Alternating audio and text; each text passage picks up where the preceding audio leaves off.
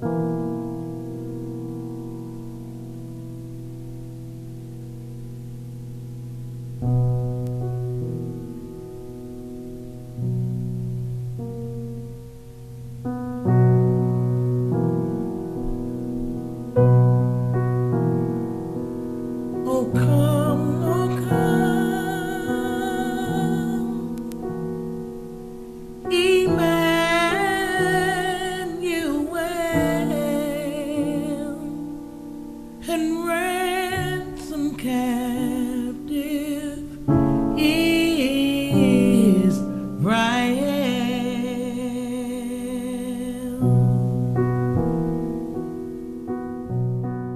morning. How's everyone doing today?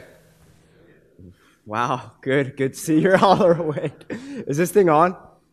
Oh, okay, good, good. Um, that wasn't a slight. Sorry, I just couldn't hear myself. Um, all right, so hey, if you've been with us for uh, uh, last week, you you know that we're going through a sermon series on Advent, and we're continuing that Advent sermon series. And today, if you have your Bibles, uh, open up to Isaiah 7 uh, verses 10 through 14. And as we, uh, if you were here for the responsive reading, as you saw, we're going to be looking at as a promise that was given um, to King Ahaz, uh, to the people of God through the prophet Isaiah of, hey, there's a sign coming, a child will be given, born of a virgin. His name will be Emmanuel. That means God's with, God, God with us. And the title of my uh, talk this morning is "We Don't Wait Alone," and that's the theme of our Advent sermon series. Is this idea of waiting? And if you were here last week, you know that Jeff unpacked Romans eight, and he talked about how all of creation is is kind of waiting, it is groaning in anticipation for the second coming of Jesus. Right? He talks about the already but not yet tension of our existence that Jesus has come and Jesus is coming again, and we're in the already and we're in the in between. Right? Where the kingdom of God has broken in. He's ransomed us from darkness. He's redeemed us, and yet we're still in this sin cursed world waiting for his second coming. And so, what Jen, uh, not, not, not, my wife did not preach last week, what Jeff looked at, uh, talked about last week was, uh, was uh, um, this idea of um, our waiting is not wasted because of who Jesus is and what he's come to do. And, and we are not those who wait without hope. And, and the reason my, my title this morning is We Don't Wait Alone is because I think often in our, in our struggles, in our trials, in our waiting, we have this sense. We won't articulate it out loud, but we have this sense that, hey, God, where are you? Right? God, you've left me. You've abandoned me. I am all alone in my waiting. And yes, you've given uh, us me given, given me your sweet promises of, of you coming again, but, but where is your presence. We, we doubt his presence with us. And what we see, what we see with this promise of the coming Emmanuel, Jesus Christ, God with us, we see is both his person and his work, his identity, that this Jesus is God with us. And then what we also see is the work he came to do, wrapped up in that name Emmanuel. The work that Jesus Christ came to do was the reconciliation of all of creation back to the Father so that God could be with us. Because I think the lesson we're going to be looking at this morning is that um, what we need to learn, what we need to uh, understand, and really kind of tattoo in our hearts, for lack of a better term, is this: is that we are not alone in our waiting. We're not alone in our waiting, because this God, this Jesus, is with us. And see, sometimes in our theology, we think it was uh, God who was with us, and God who will one day be with us. But the good news of the gospel is yes and amen to both of those that God was with us and God will be with us. But the great and glorious and unthinkable, unfathomable news of the gospel is that God is with us presently in this room, in the hearts of every single believer. That's the work that Christ came to do. And I, if I could summarize the gospel down to one word, that word would be Emmanuel. A one word summary of the gospel God with us the very work this Jesus came to do. So let's pray and we'll dive in here. uh, Father, we come before you like that video we watched, rejoicing at your, your unfathomable, unthinkable grace.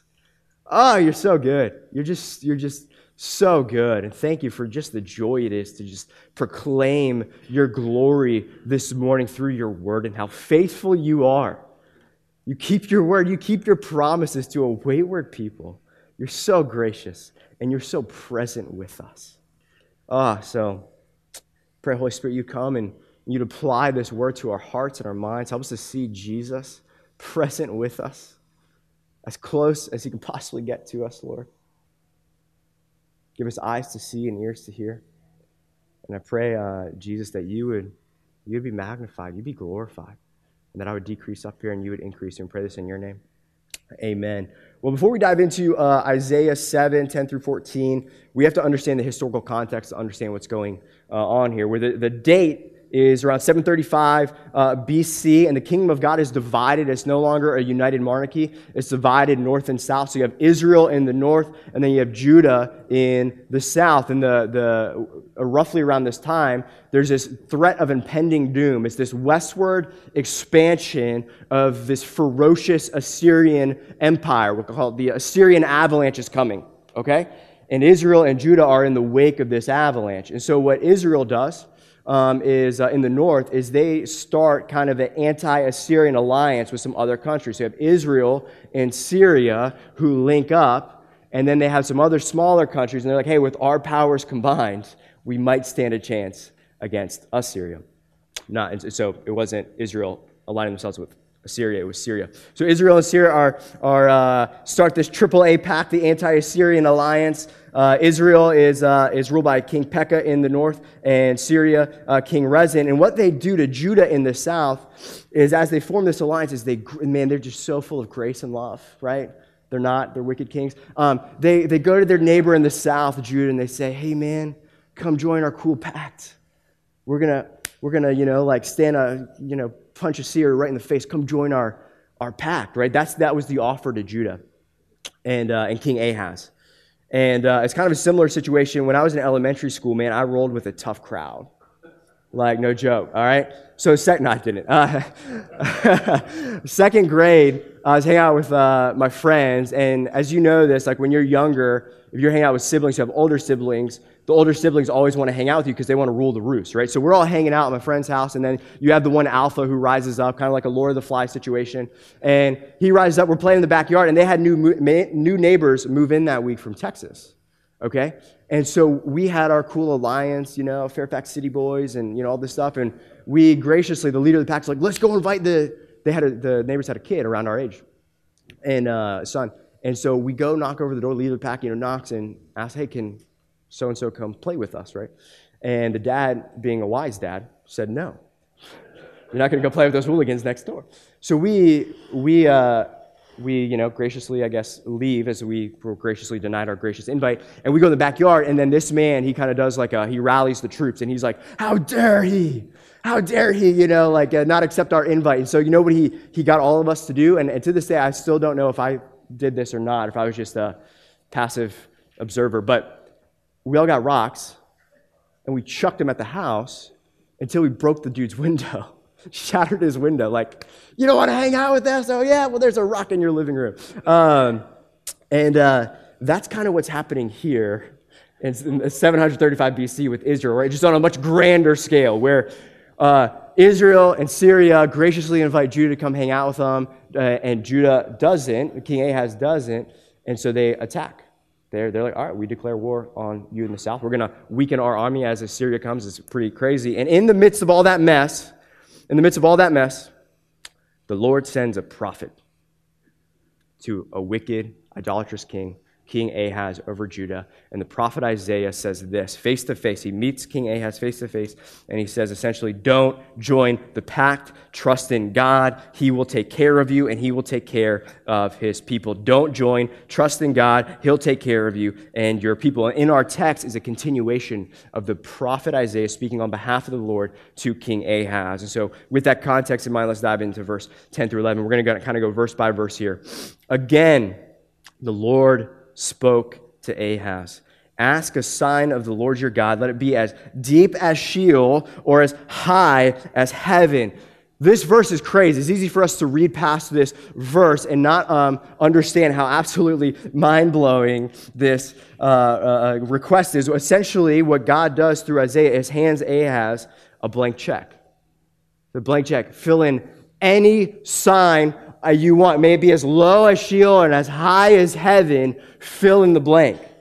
And um, side note, if a prophet of the living God ever grants you that request, just ask for a sign, please. Would you do all of us a favor and do that? But why is, why is God doing this? God, in His grace, the reason God is granting this sweet grace to Ahaz is he's, he's in a way, he's reassuring his people, right? He's given, earlier on, he's given Ahaz his word. And he's saying, I'll take care of you.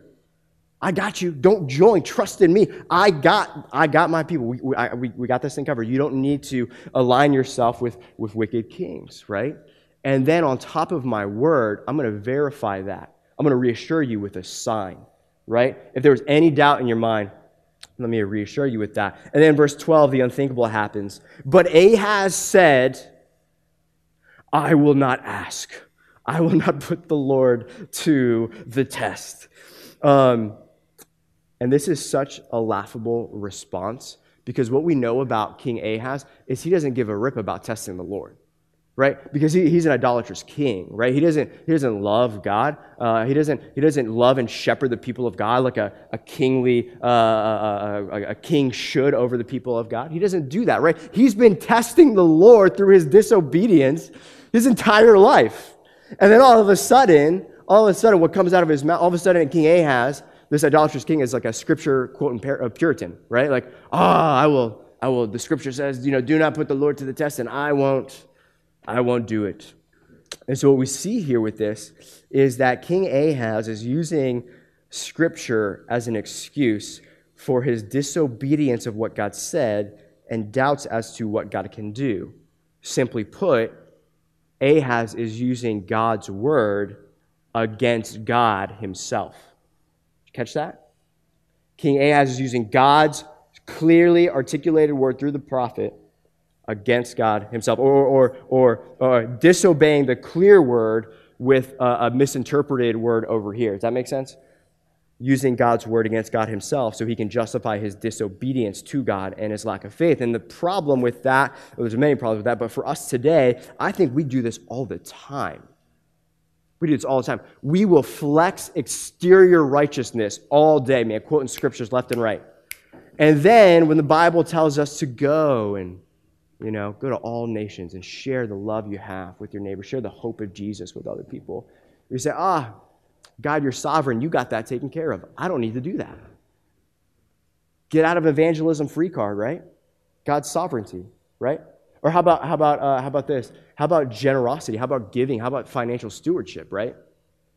Um, often, uh, what I have seen is we there's something to be said of stewarding the, the resources God has given you well, right? That's godly, that's biblical. And yet, often, I think what, if you, as I've been reading through Matthew and Luke, as we've been going through the CBR, often what you find Jesus doing is saying things like, don't lay up your treasures here on earth where moth, moth and uh, uh, rust destroy, but in heaven and Jesus calls us to radical generosity. Uh, this idea of everything you're given by God, including your finances, is to be given away for the kingdom of God or stored up for the advancement of the kingdom of God, right? But yet, what we'll do is we'll quote these verses about, oh, financial stewardship and also, but I have nothing against that. That's great. But oftentimes we use that, and I'm preaching to myself here, if you know anything about me, we use that as an excuse, as an excuse to have uh, uh, unyielded territory in our heart to God when He calls us to be radically generous.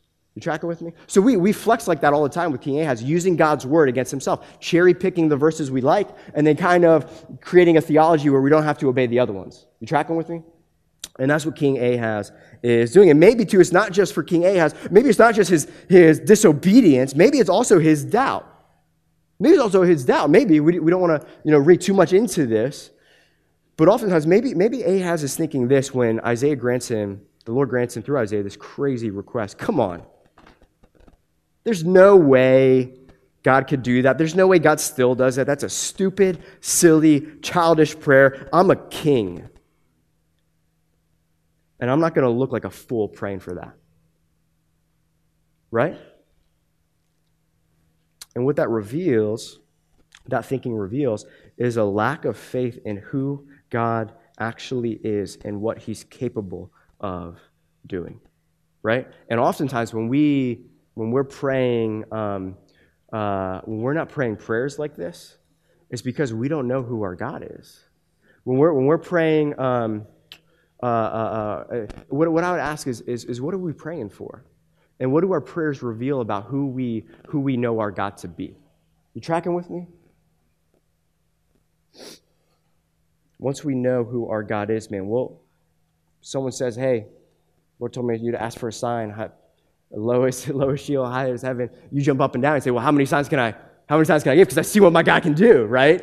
It changes, it changes, man. Once you know, man, once you know your God, once you know how close He is to you, once you know what He's capable of, changes everything, man. You'll fire away. You'll be writing that check, you know, as fast as you can. Returning to our text, Ahaz doesn't even swing at the pitch. The prophet hands him this uh, slow pitch softball. All he has to do is swing, and he doesn't swing. And this is Isaiah's response, verse 13.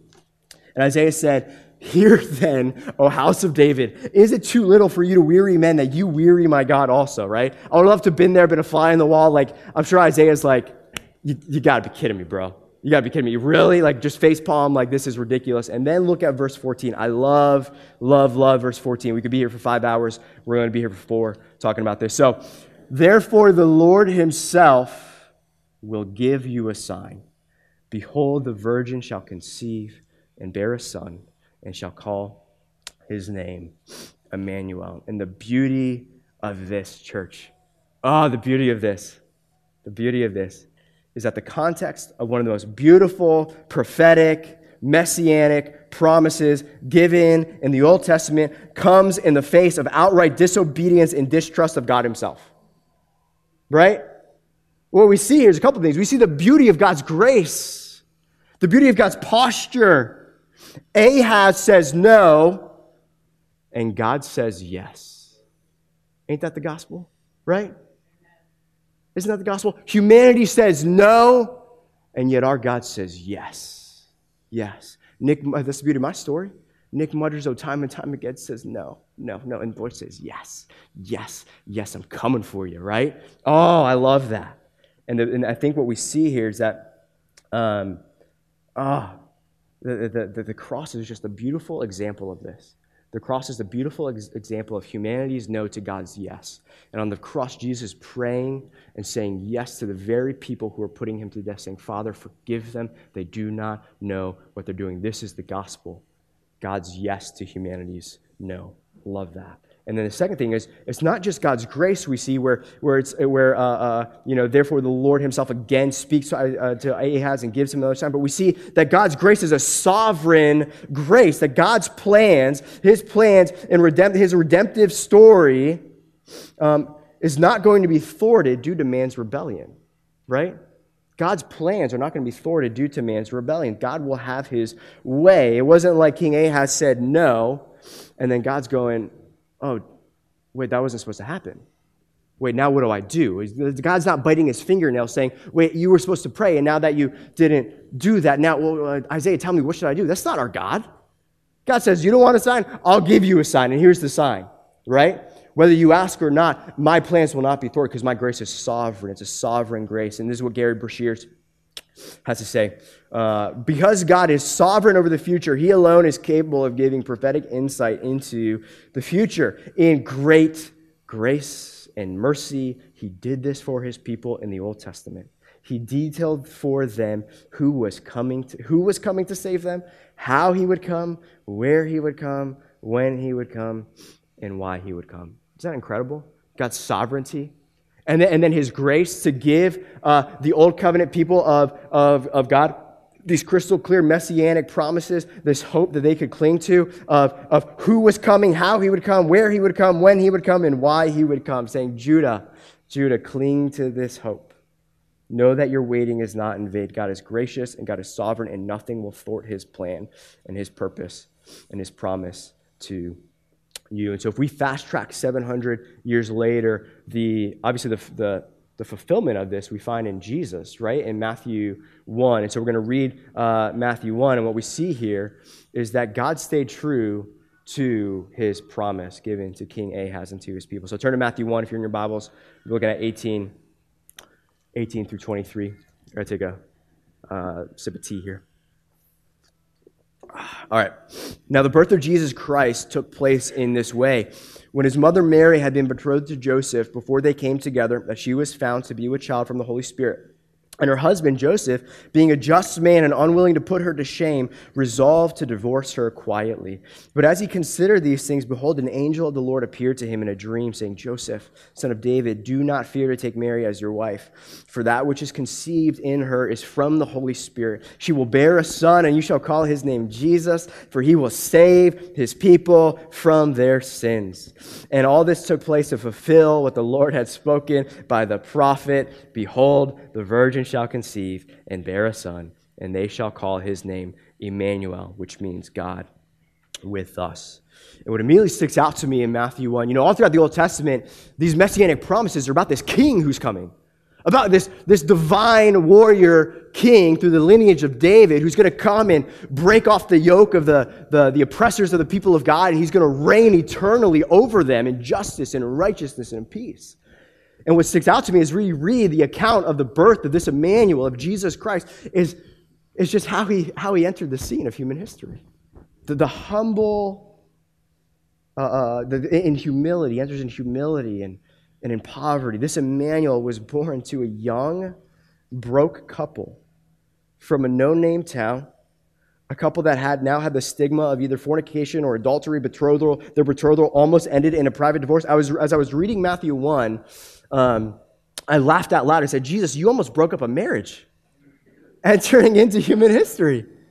And said Joseph being a righteous almost resolved to, hey, like there was so much st- there's so much shame or shame here that it was almost like a quiet divorce because Joseph was an honorable man. And, uh, and then what we learn about this Emmanuel is that his at home birth was more of an at barn birth. Um, and, uh, and then not only that, his newfound family were soon to be refugees fleeing persecution. That is what Philip Yancey, in his wonderful book, The Jesus I Never Knew, says about the birth of Jesus. Today, as I read the accounts of Jesus' birth, I tremble to think of the fate of the world resting on the responses of two rural teenagers. How many times did Mary review the angel's words as she felt the Son of God kicking against the walls of her uterus? Nine months of awkward explanation, the lingering scent of scandal, it seems that God arranged the most humiliating circumstances possible for his entrance, as if to avoid any charge of favoritism. I am impressed that when, this, when the Son of God became a human being, he played by the rules, harsh rules. Small towns do not treat kindly young boys who grow up with questionable paternity. And so, what we see with the incarnation of Jesus Christ, the divine taking on human flesh, is that that incarnation is representation. There is no salvation without incarnation, which is representation. And so, what that is, what the incarnation is, is Jesus is, uh, and, and I love that line, he's, he's playing by the rules. In order for God to be with us, God had to be made like us, right? And so, Jesus puts on our gear puts on our jersey. He goes, plays, steps on our ice for hockey fans or our turf for everybody else, plays on our turf, and he wins the game that we were destined to lose. And then he comes out victorious, grants us that victory and all the blessings that come through his work on the field on our behalf because of incar- his incarnation, what he was finally able to do, what we were destined to fail at doing. He enters in and he plays by the same rules that we are bound to. And Paul Miller um, calls, uh, hold on one second. Paul, Paul Miller um, calls the incarnation the descent of love. The descent of love. True love descends. That's what we see Jesus doing, is he descends to where we're at so he can deliver us from the darkness we're in and ascend up to him, right? So that he can be with us. And uh, so my family, we have a, my, my parents have a, a, cabin in the Shenandoah Valley, and Jen's family grew up in the Shenandoah Valley. Her, her dad was a like a forest ranger for 30 years. He knows the Shenandoah Valley like um, like I know my coffee shops in this area. Okay, so um, he, he so so he knows of this cave. Like he was putting out fires, forest fires one day, and uh, you know working, and then they found they discovered this like cave that was off the beaten path, all this stuff. So uh, a couple years ago, he. Uh, took us to this cave, and it's something that we show our family and everything. But um, it's pretty cool. You, you, you, you hike a bunch, you walk a bunch, and then you got to kind of like go through all these woods, go up this hill, and then as you go up this hill, and then all of a sudden you discover that there's just like this small, narrow opening, and it's just like a, just all dark. in there, right? And, uh, and, and, and when, you, when you go in there, you have to literally descend at least like three feet. There's a ledge you kind of slide into, and then you're standing on solid ground, but the, the, the opening is narrow, and then it's all like mud, but cool, like stalagmites and stalactites. You know, anyone here been spelunking before, caving? You know what I'm talking about? Okay, Basil, of course, of course. Um, and so, so we went with uh, my sister and her family and her kids uh, uh, like three years ago. Took, you know, took the whole family to go caving. What could be more fun than that? And so I'm the first in because I'm showing them they haven't been before. And I kind of, you know, roll in and slide in and uh, uh, rustle all these leaves. And all of a sudden, as I get in, the, the, the, I'm standing, and this is like where the, the entrance is. And now where I came from is like right here. And there's the cave wall, and my back is to this wall. And at the cave wall, all of a sudden I'm looking, and here's this, this black and white snake just chilling right here. And I'm looking at it, and I, and I say, I, I, I think I had this thought where I go, I was in the middle of my Greek studies. I go, I know how to parse Greek verbs. I have no idea what to do in this situation right now, right? Like, I'm just, I'm like, I don't know what to do. I can't go down there. There's mud and a cliff there, and I can't go back up. This thing's going to attack me. Anyways, my brother in law in the clutch, he grabbed a stick. We did like a, you know, passed the snake to him, and then he took care of the snake. If you want to learn about that, I'll tell you later how he did that. It's pretty awesome. But you get in the cave, and it's dark there's snakes, there's bats, there's danger, the threat of danger. You're going to slip and fall in the mud. It's going to be disgusting and, and, and, dark and all this stuff. And, and, and here's what I'm getting with that is as you look into that, uh, uh, there's a decision point where you're looking into the cave, and there has to be this. Because as I was as I was studying for this sermon, I asked myself, why in the world would I go in that cave? Why would I do that? Why would anyone do that? There has to be there has to be a desire a joy set before you, if you will, that supersedes everything that comes with that cave. Right? That's, that's the descent. The descent is I'll go where it's dark. I'll, I'll go face the danger of the snakes and the, and the you know, whatever, the, the danger involved, the coldness, the darkness, the utter darkness. I'll take all of that on because there's a joy set before me. I still don't know what that joy was for me in the story, but I know what the joy was for Jesus. It says in Hebrews 12, 2, when he descended into our darkness, the joy that was set before, it says, says this in Hebrews 12, 2, for the joy that was set before Jesus, he endured the cross and despised the shame. And, and, and maybe the joy that was set before this Jesus, this Emmanuel, was him being with us and us being with him. So he descends to where we are to rescue us from this darkness. He carries us out of the cave, cleans us up, and restores us to full union and communion with our Heavenly Father. And Isaiah 9 2, another messianic promise about this Emmanuel says this The people who walked in darkness have seen a great light. Those who dwelt in a land of deep darkness, on them light has shone. So now we're going to kind of shift gears here and talk about what does it mean for God to be uh, with us. And there's some debate here, um, not, not necessarily debate, but some of the definitions I found were kind of frustrating of what does it mean for God to be with us. And there were these vague, kind of distant definitions of what that means. And I had this crazy thought as I was preparing uh, my sermon. Here's a crazy thought of what it means when, when Scripture says uh, that God is with us. Maybe it means, maybe it means God is with us. Right? I mean, right? Maybe, just maybe. And so here, here's, here's what I'm getting at. This is the insanity of the gospel, right? And this is why we, we, we have so much theology to keep God at a distance that we don't truly understand how close he is to us. And that's the insanity of this gospel. This holy, eternal, righteous, uh, uh, all powerful creator and Lord over all, and his grace and love to us descends to us now and is now chosen to dwell in and among his people. And the problem is, it's hard to believe, so we develop a theology that downplays his present presence in our lives. And therefore, listen, and therefore, when we do that, listen, we cheapen the very heart behind and the sacrificial actions of Emmanuel himself. When the chief, when the, like one of the chief reasons he came and did everything he did for us and endured the cross was so that he could be with us. And then we go and create a theology where this is too weird, and so then we keep him at a distance and we cheapen his work and we cheapen his heart's desire where he's we're right where you are church is right where he wants to be. He wants to invade your space. That's the work he came to do. It's the work he came to do. And then, uh, that kind of freaks us out. We don't want to get too weird. I don't know. You know maybe uh, maybe he's present but is he is he really is he really uh, that present? And so our gospel what happens now is that our gospel story it stops at, at, at acts 1 it stops at the ascension of jesus and we never make it to acts 2 we never make it to Pentecost, right? And so there's a kid song that, uh, sorry, my, my voice is, is gone. Um, there's a kid song that plays against my will in our car whenever we're driving with our kids. Um, and the song is this. One of the songs is this. Where is Jesus now? Something like that. In heaven. In heaven. And I'm like, okay, yeah, if anyone here has kids, you know, uh, I love Jesus songs, but when it's the 15th time you're hearing it, it's, uh, anyways. So that song kind of frustrated me because it's, it's, it's half true, right? Where is Jesus now in, in heaven? Yes, Ephesians 1, baby, all day resurrected at the right hand of, above all rule and power and authority and uh, dominion over all. Yeah, Ephesians 1, Jesus is in heaven at the right hand of the Father, interceding for us. And yet, let's see uh, what Jesus himself has to say about that. Where is Jesus now? And also what uh, the rest of God's word says. John 14, 16 through 18. And I will ask the Father and he will give you another helper to be with you forever, even the Spirit of truth, whom the world cannot receive, because it neither sees him nor knows him. You know him, for he dwells with you and will be in you. Verse 18 I will not leave you as orphans, I will come to you.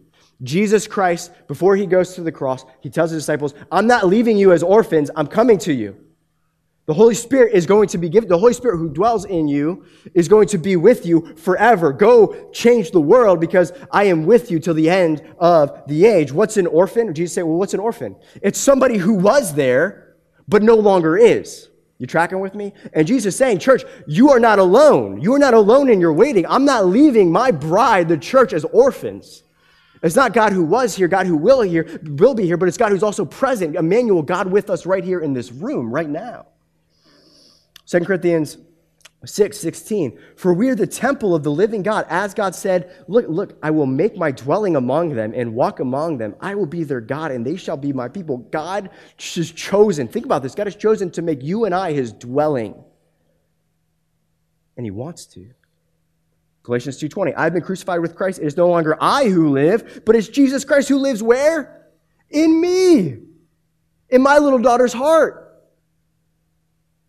Romans 8:11, if the spirit of him who raised Jesus from the dead dwells in you, he who raised Christ Jesus from the dead will also give life to your mortal bodies through his spirit who dwells in you. Galatians 4 6. And because you are sons of God, God has sent the spirit of his son into our hearts, crying, Abba, Father. If you're here today, you've been crying out some prayers to your heavenly Father, that's because he's granted you the beautiful grace of his indwelling presence in your life to cry out to your Father and call him Papa, Papa, Father in heaven. And so, to answer the question of that kid song, Where is Jesus now, Transit Church? He's as close as he possibly can be to you and to me.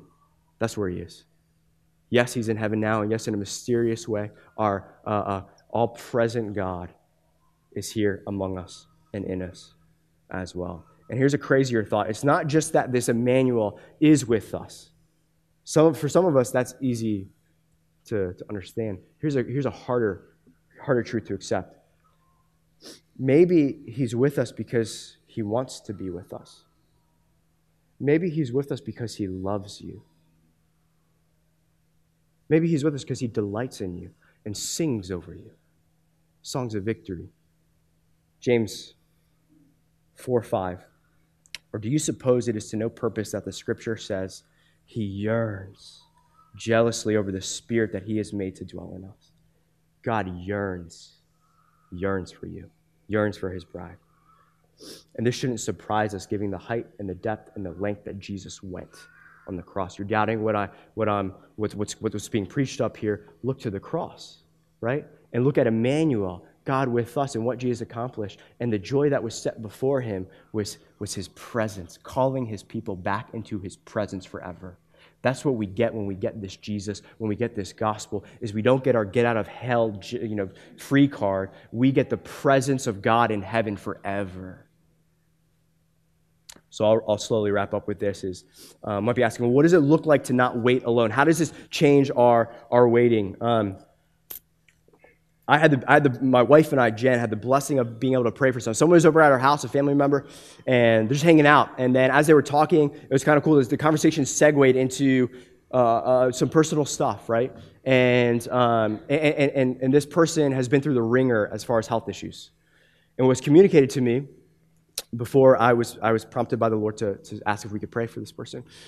Is, is, with all of my health issues, the, the surgery, the, the, the C. diff, the, the fractured uh, uh, uh, vertebrae and sacrum, and all this stuff, God has abandoned me. Where is God? And if God is present, uh, this must be his punishment. All of the, I mean, the person's been through the wringer, been through the wringer church with all this stuff. And so, Lord, like, I, yeah, I was like, all right, well, hey, can, can, can you do Jen and I the honor of just sitting down on the couch, and, and this is how, this is what the, the prayer time was going to be was was hey you sit there I'm gonna we're not gonna I'm not gonna do a quick like Jesus loves you boom. It's we're gonna we're gonna camp out here for a little bit and see what God has to uh, say to you. And so um, as I'm praying church because God is so present this is this is all the Lord's grace to me is what I'm realizing. He's so present in his, with, through the indwelling of His Spirit in, in our lives that you can be praying for someone, and instead of wanting them to, to hear your words, you pause and you say, Lord, what do you want to say to this person? Lord, what do you want this person to know? Right? And, and church, I got to be honest, like, he shows up and he'll start whispering to you. And, and, and, I've started to, to do that, and he'll give me one word, one word, one word. I've never had this happen before when I prayed this prayer.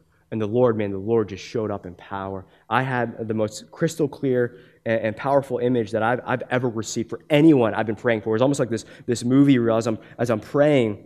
Um, uh, I get this picture of this girl. She loves horses, loves riding horses, and she's galloping on this field, just galloping on this field. Beautiful day out on, out on her farm. And, and, and, there's Jesus. And I've never, I get church, this is the first time for me, I've never had this happen. There's Jesus, clear as day, leaning on the fence, beaming smiling. I have never, mark words, I have never seen someone with that much delight in another person than that man on the fence beaming over that girl on the horse.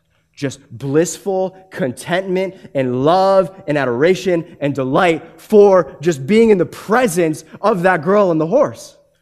And, and, and then, and then in the, in the image of God, she slows down to a, a trot, and then Jesus is there just walking by her side Just walking by her side. Not, not like leading the horse, just, just present with her.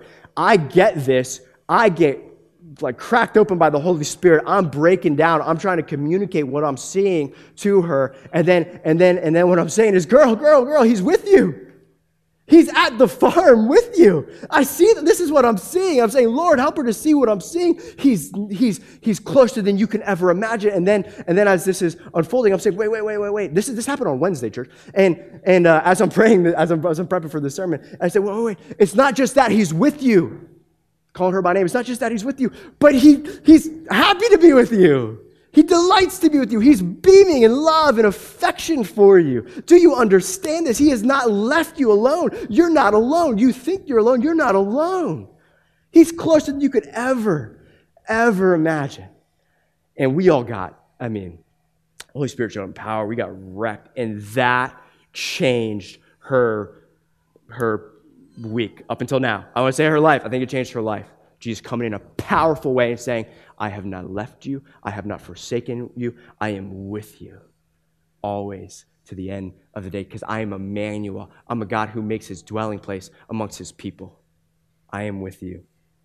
And I got a text a couple days later and I broke down, man. Just I just I just wept when I got this. And there's a lot of context behind this. Um, but uh, she says, I walk at the farm now with my hand out. Oh, oh, Sorry. Mercy.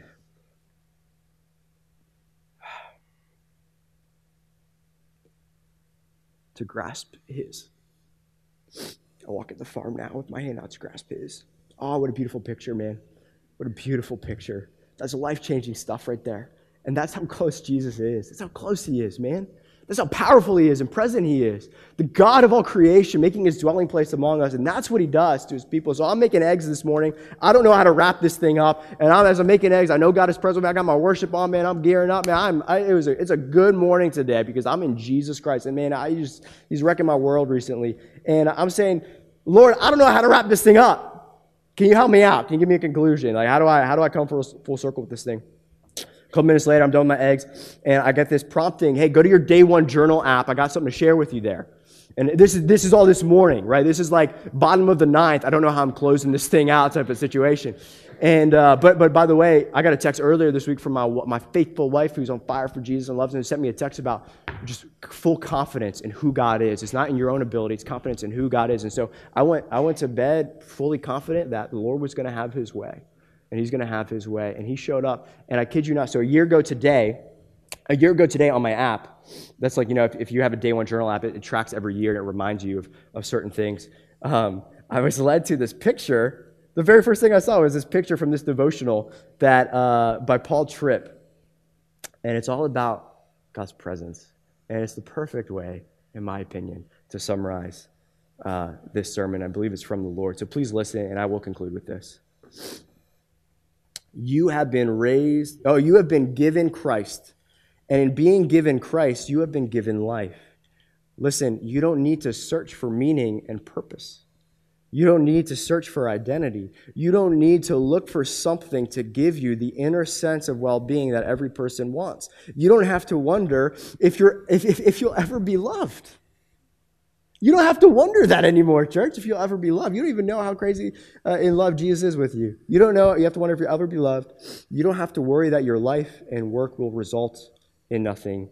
You don't have to wonder if you'll have what you need to face what will be on your plate today. You don't have to worry about your future. You will never be left to the limited range of your own researches, resources. Listen, you will never, ever be left alone. You will never, ever be left alone. There is always someone who understands you and offers you the help that you need. You don't have to worry about whether your wrongs will be forgiven, your weaknesses greeted with patience and grace. You don't have to worry. You don't have to worry. You don't have to worry because you have a Savior who has invaded your life with his grace and has made you the place where he dwells. Just catch that. I'll read that last line because it's so good. You don't have to worry because you have a Savior who has invaded your life with his grace and has made you the place where he dwells. Boom. That's how close our God is, right? That's how awesome our God is. And in his presence, it says in Psalm 16 11, in your presence there is fullness of joy, and at your right hand are pleasures forevermore. Church, let's just respond with praise. Let's just respond with adoration. Let's just respond with a sense of awe that our God, and it says in Deuteronomy, what nation is, is so lucky as us to have a God so near that we can cry out to him whenever he want, we want and he hears us? This is literally what it says, something to that effect of like, who is as lucky as we are? Do we understand the privileges we have because of who this Emmanuel is and what he's set out to accomplish. That he's not just God with us, but the good news of the gospel is that he loves us so much that he, he went to great heights and lengths and depths to be with us. And may we reach out uh, in faith today to the hand that's already extended to us in Jesus, who's calling us who's calling us to more. So, so let's say yes and amen to that invite that he's offering all of us uh, today. So I'll, I'll uh, give us a, a, moment for you guys to do that, and then I'll, I'll pray us out. So take a moment to go talk to your Savior. 嗯嗯嗯。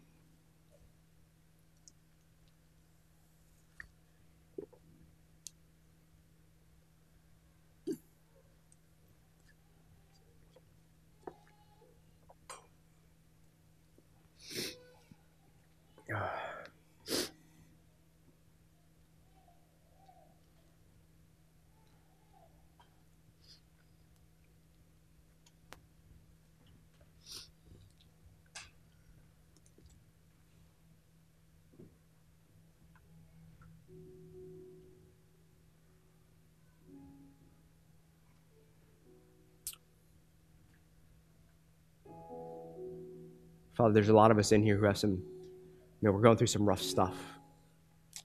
Your bride is here, and maybe it's been a rough couple weeks, a couple months, maybe a rough couple years. And um, just intercede and contend for them now that you would, uh, Holy Spirit, man, just, just, just get after them.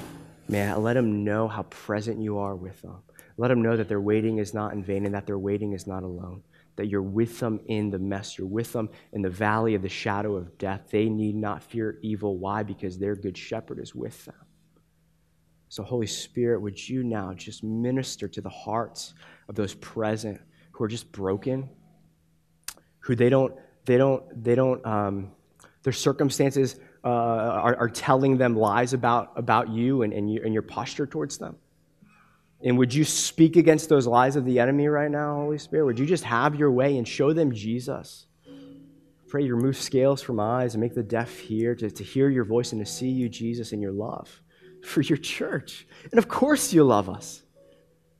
No greater sacrifice could have been given than the precious Lamb of God slain for us so that you could be with us because you want to. And so help us to receive that. Help us to receive that with joy and adoration and rejoicing because Emmanuel, oh, God with us, Emmanuel, He has come and He is coming again and He's here with us forever, both now and forever. You're such a good God. You're such a good God. Jesus, we love you so much. And we will sing of your glory forever and your goodness forever for what you've done for us. So thank you. Thank you for that. And we say all of this, for all of this in your beautiful and your precious name, Jesus. Amen.